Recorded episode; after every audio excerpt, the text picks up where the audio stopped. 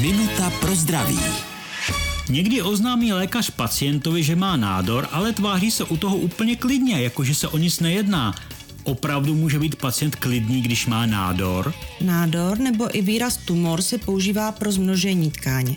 Ale to nemusí být zhoubné, nemusí to být maligní. Může se jednat třeba o zmnožení tukové tkáně.